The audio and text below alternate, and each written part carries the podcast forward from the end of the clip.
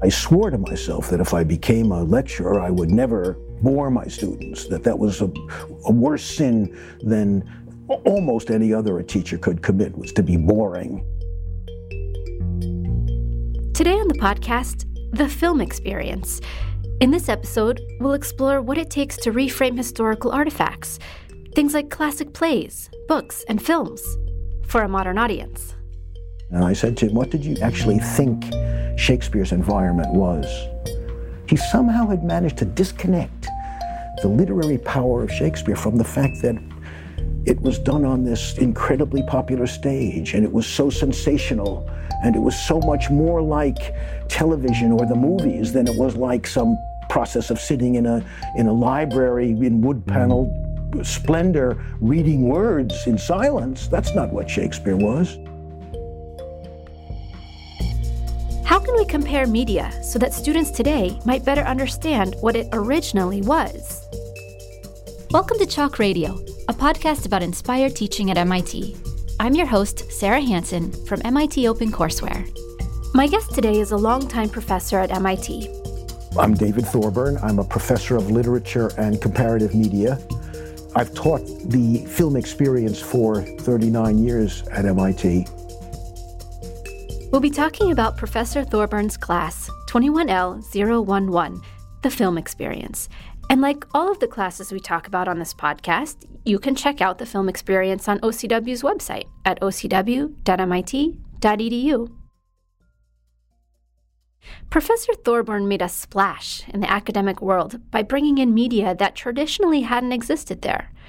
We'll start with how this all came about and what it was like for him to challenge what might be considered unholy in the sacred space of the classroom. The story of what made me into a film scholar or a media scholar is uh, at least interesting to me and su- still surprises me. I had been teaching at Yale for seven or eight years, and I was offered a chance to do a visitation at the University of California in Santa Barbara.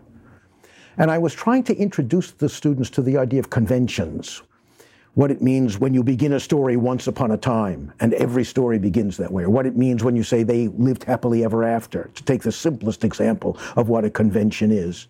I was trying to illustrate how, in fact, we internalize these things and we understand the conventions of the narratives of our own time in our blood without even thinking about it. So, what I needed to illustrate the principle were shared texts. So, I began by asking them, this was in the 1970s, in the early 1970s. And I asked the students there, these are bright California public school students, how many of you have ever seen a John Wayne movie? Maybe 15% of the students raised their hand. Then I said, well, how many of you have read Huckleberry Finn? Maybe 30%. I tried other novels, classic novels. I tried Shakespeare plays.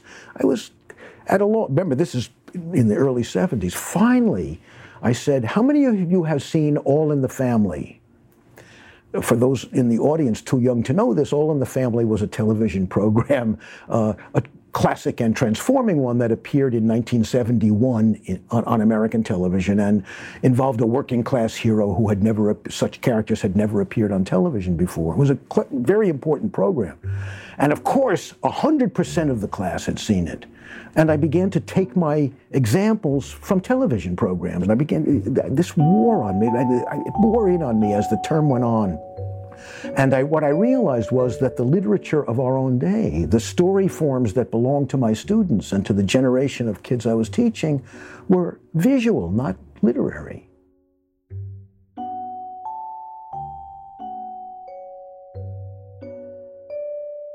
So I became interested in television as a narrative medium.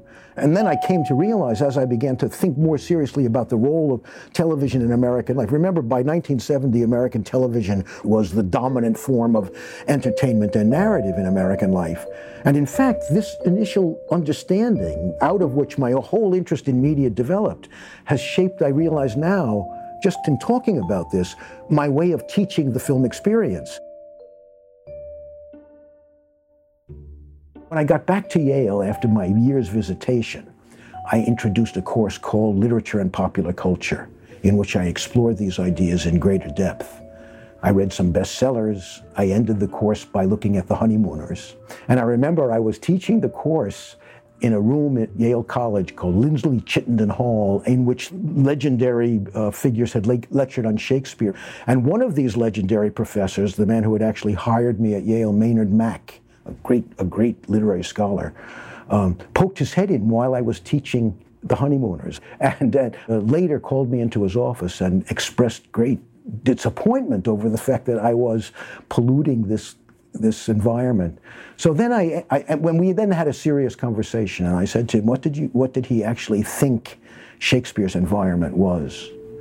And that was when it struck me how narrow my education had been, because he really had not, even though he was a great man and a great, he knew the history, but he somehow had managed to disconnect the literary power of Shakespeare from the fact that it was done on this incredibly popular stage, and it was so sensational, and it was so much more like uh, uh, television or the movies than it was like some process of sitting in a in a library in wood paneled splendor, reading words in silence. That's not what Shakespeare was. Part of why we wanted to talk about Professor Thorburns' film experience class is because teaching film changes as technology and student life evolve. I asked him what this evolution means for the ways in which he presents his materials. His answer? Start from the very beginning. When I begin the film experience, I ask the students to do something they find increasingly difficult. In the old days, before the proliferation of smartphones and visual media all over the place and everyone being able to make his own video and so forth and the you know the ubiquity of, of DVDs before those days uh, I was able to tell the students look we live in an audiovisual age. We live in a televisual age. I want you to think that stuff away. I want you to get think yourself back to an age before people understood that there is such a thing as a film. And think of what the original meaning of movie is. Go back to the root meaning. It's a metaphor that is a dead metaphor for us, but it actually it's it tells you what the most fundamental aspect of the movies were for the original audiences and why they were so fascinated by the capacity of this new technology to capture motion. It seemed like, and it was, a tremendous new advance in technologies of the representation of human experience because it captured humans in motion, it captured the movements of the world the first films, as I try to show my students, were so preoccupied by this wondrous capacity of the medium that it's almost the only thing they filmed. And you can see the evolution of the medium embodied in the way in which, after an initial profound fascination with the novelty of movement begins to wear off, other properties of the film medium begin to be discovered. So I tell my students this principle and I ask them to try to think their way back into the attitude of these first viewers who didn't know about the visual media, to play a kind of thought experiment. Today, it's much harder to make them play that experiment because I have to tell them, as I do in that first lecture, think away your iPads Imagine a world without iPads. Imagine a world without smartphones. Imagine a world without instant communication. And of course, this is much harder for the students to do. And of course, at one level, they are much more capable of processing audio-visual information than I am, and then my and then my parents' generation, and then and and uh, all of the generations older than they are, because they've grown up in an environment in which essentially they're surrounded 24 7 by audiovisual stimuli, by audiovisual signals.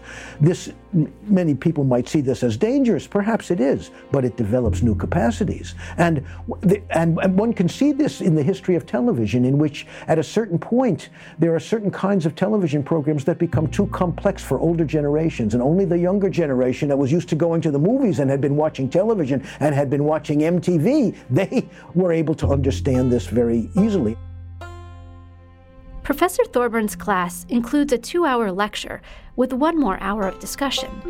In our conversation, he talked about the changing popular opinion surrounding lectures, namely that they're outdated and less effective than other styles of teaching. In short, he disagrees. I'll let him explain. I've thought a lot about what it means to lecture to undergraduates. I hated bad lectures. I thought they were the, the pits of higher education.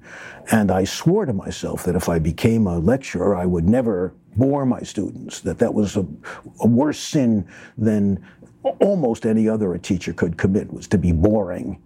And I have also felt that in recent years, especially, although it's always been an undercurrent in education, there's been a kind of growing negative feeling about lectures as if they're they're herding students into a herd experience and it doesn't give them hands-on experience. And uh, uh, I think intellectually that's a foolish perspective. Professors know more than students. It's appropriate for students to listen to professors sometime. Professors should take the responsibility of talk when they talk to students very seriously. And in, the, in a small classroom, they should certainly encourage discussion and interaction. And I think at my best, I'm not sure I always am at my best. I know I'm not. But when I am at my best, I think I'm doing something that that can't be captured in printed form or couldn't be captured if you gave students a transcript of what you had done, which is that I'm modeling thinking. I'm modeling how you make connections.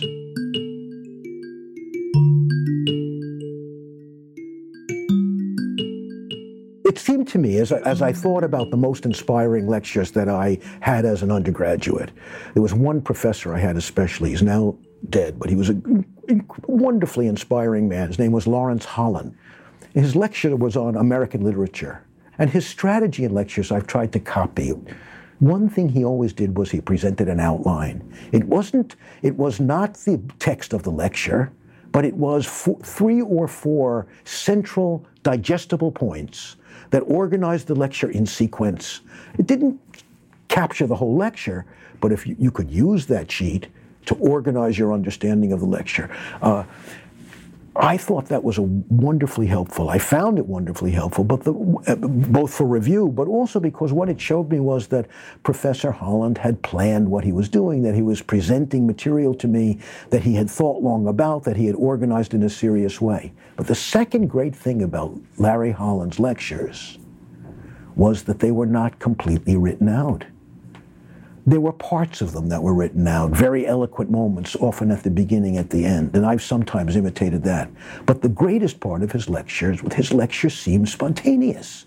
Even though he was following his lecture, it seemed as if he was not, he was speaking to me. And I tried to capture, I've never been as good as he was. There was a kind of passion, a kind of feeling in what he did. And I realized that the, another aspect of what he was showing me was how, not just intellectually engaged, but how passionately engaged, how emotionally valuable studying literature could be. Maybe the most telling feature of this course is its intended outcome for students. Professor Thorburn isn't trying to create film critics or even experts in his classes. His goal is much more significant. One of the ways that the study of literature and the study of film differs from the study of technical things, and the reason I teach it, is that it belongs to everyone, that it's valuable for everyone, not everyone needs to know about quantum mechanics, but I believe everyone should, and if they don't, I feel they're impoverished, know how to read a good story, enjoy plays, know how to enjoy the movies. So I feel that what I'm giving my students is, in some sense, something even more valuable to them because it will be something that they'll have with them for their whole lives, their whole careers. One of the things MIT students sometimes, often do not realize is that a very large number of them do not end up making their living in the areas in which they majored. But all of them end up wanting to go to the movies. All of them end up with a capacity to read and enjoy literature.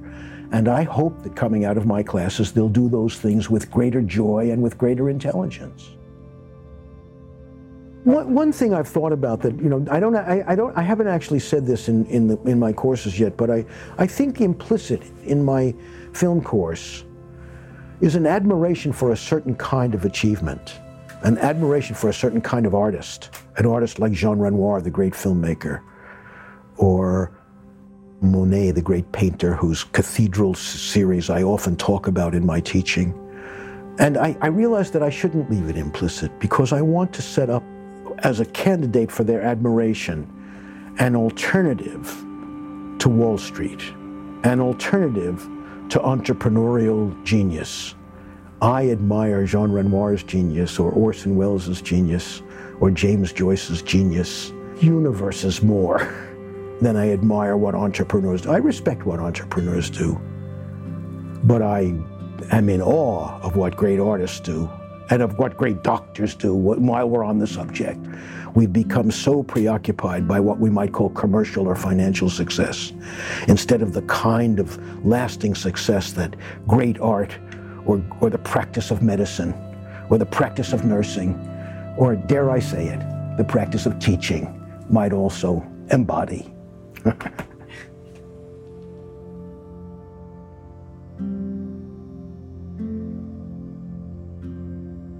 Professor Thorburn shares additional thoughts on teaching the film experience in a series of videos within the Instructor Insights section of his OCW course. You can find them at ocw.mit.edu. And while you're there, download the teaching resources from his course and find so many other materials shared by faculty across all of the schools at MIT. Thank you for listening. We're so glad that you're tuning in to what makes MIT such an exciting place to learn conversations with people passionate about impacting the world in positive ways. We hope you'll open MIT to more people by sharing this podcast and OCW with your own colleagues and friends. Until next time, I'm Sarah Hansen from MIT OpenCourseWare.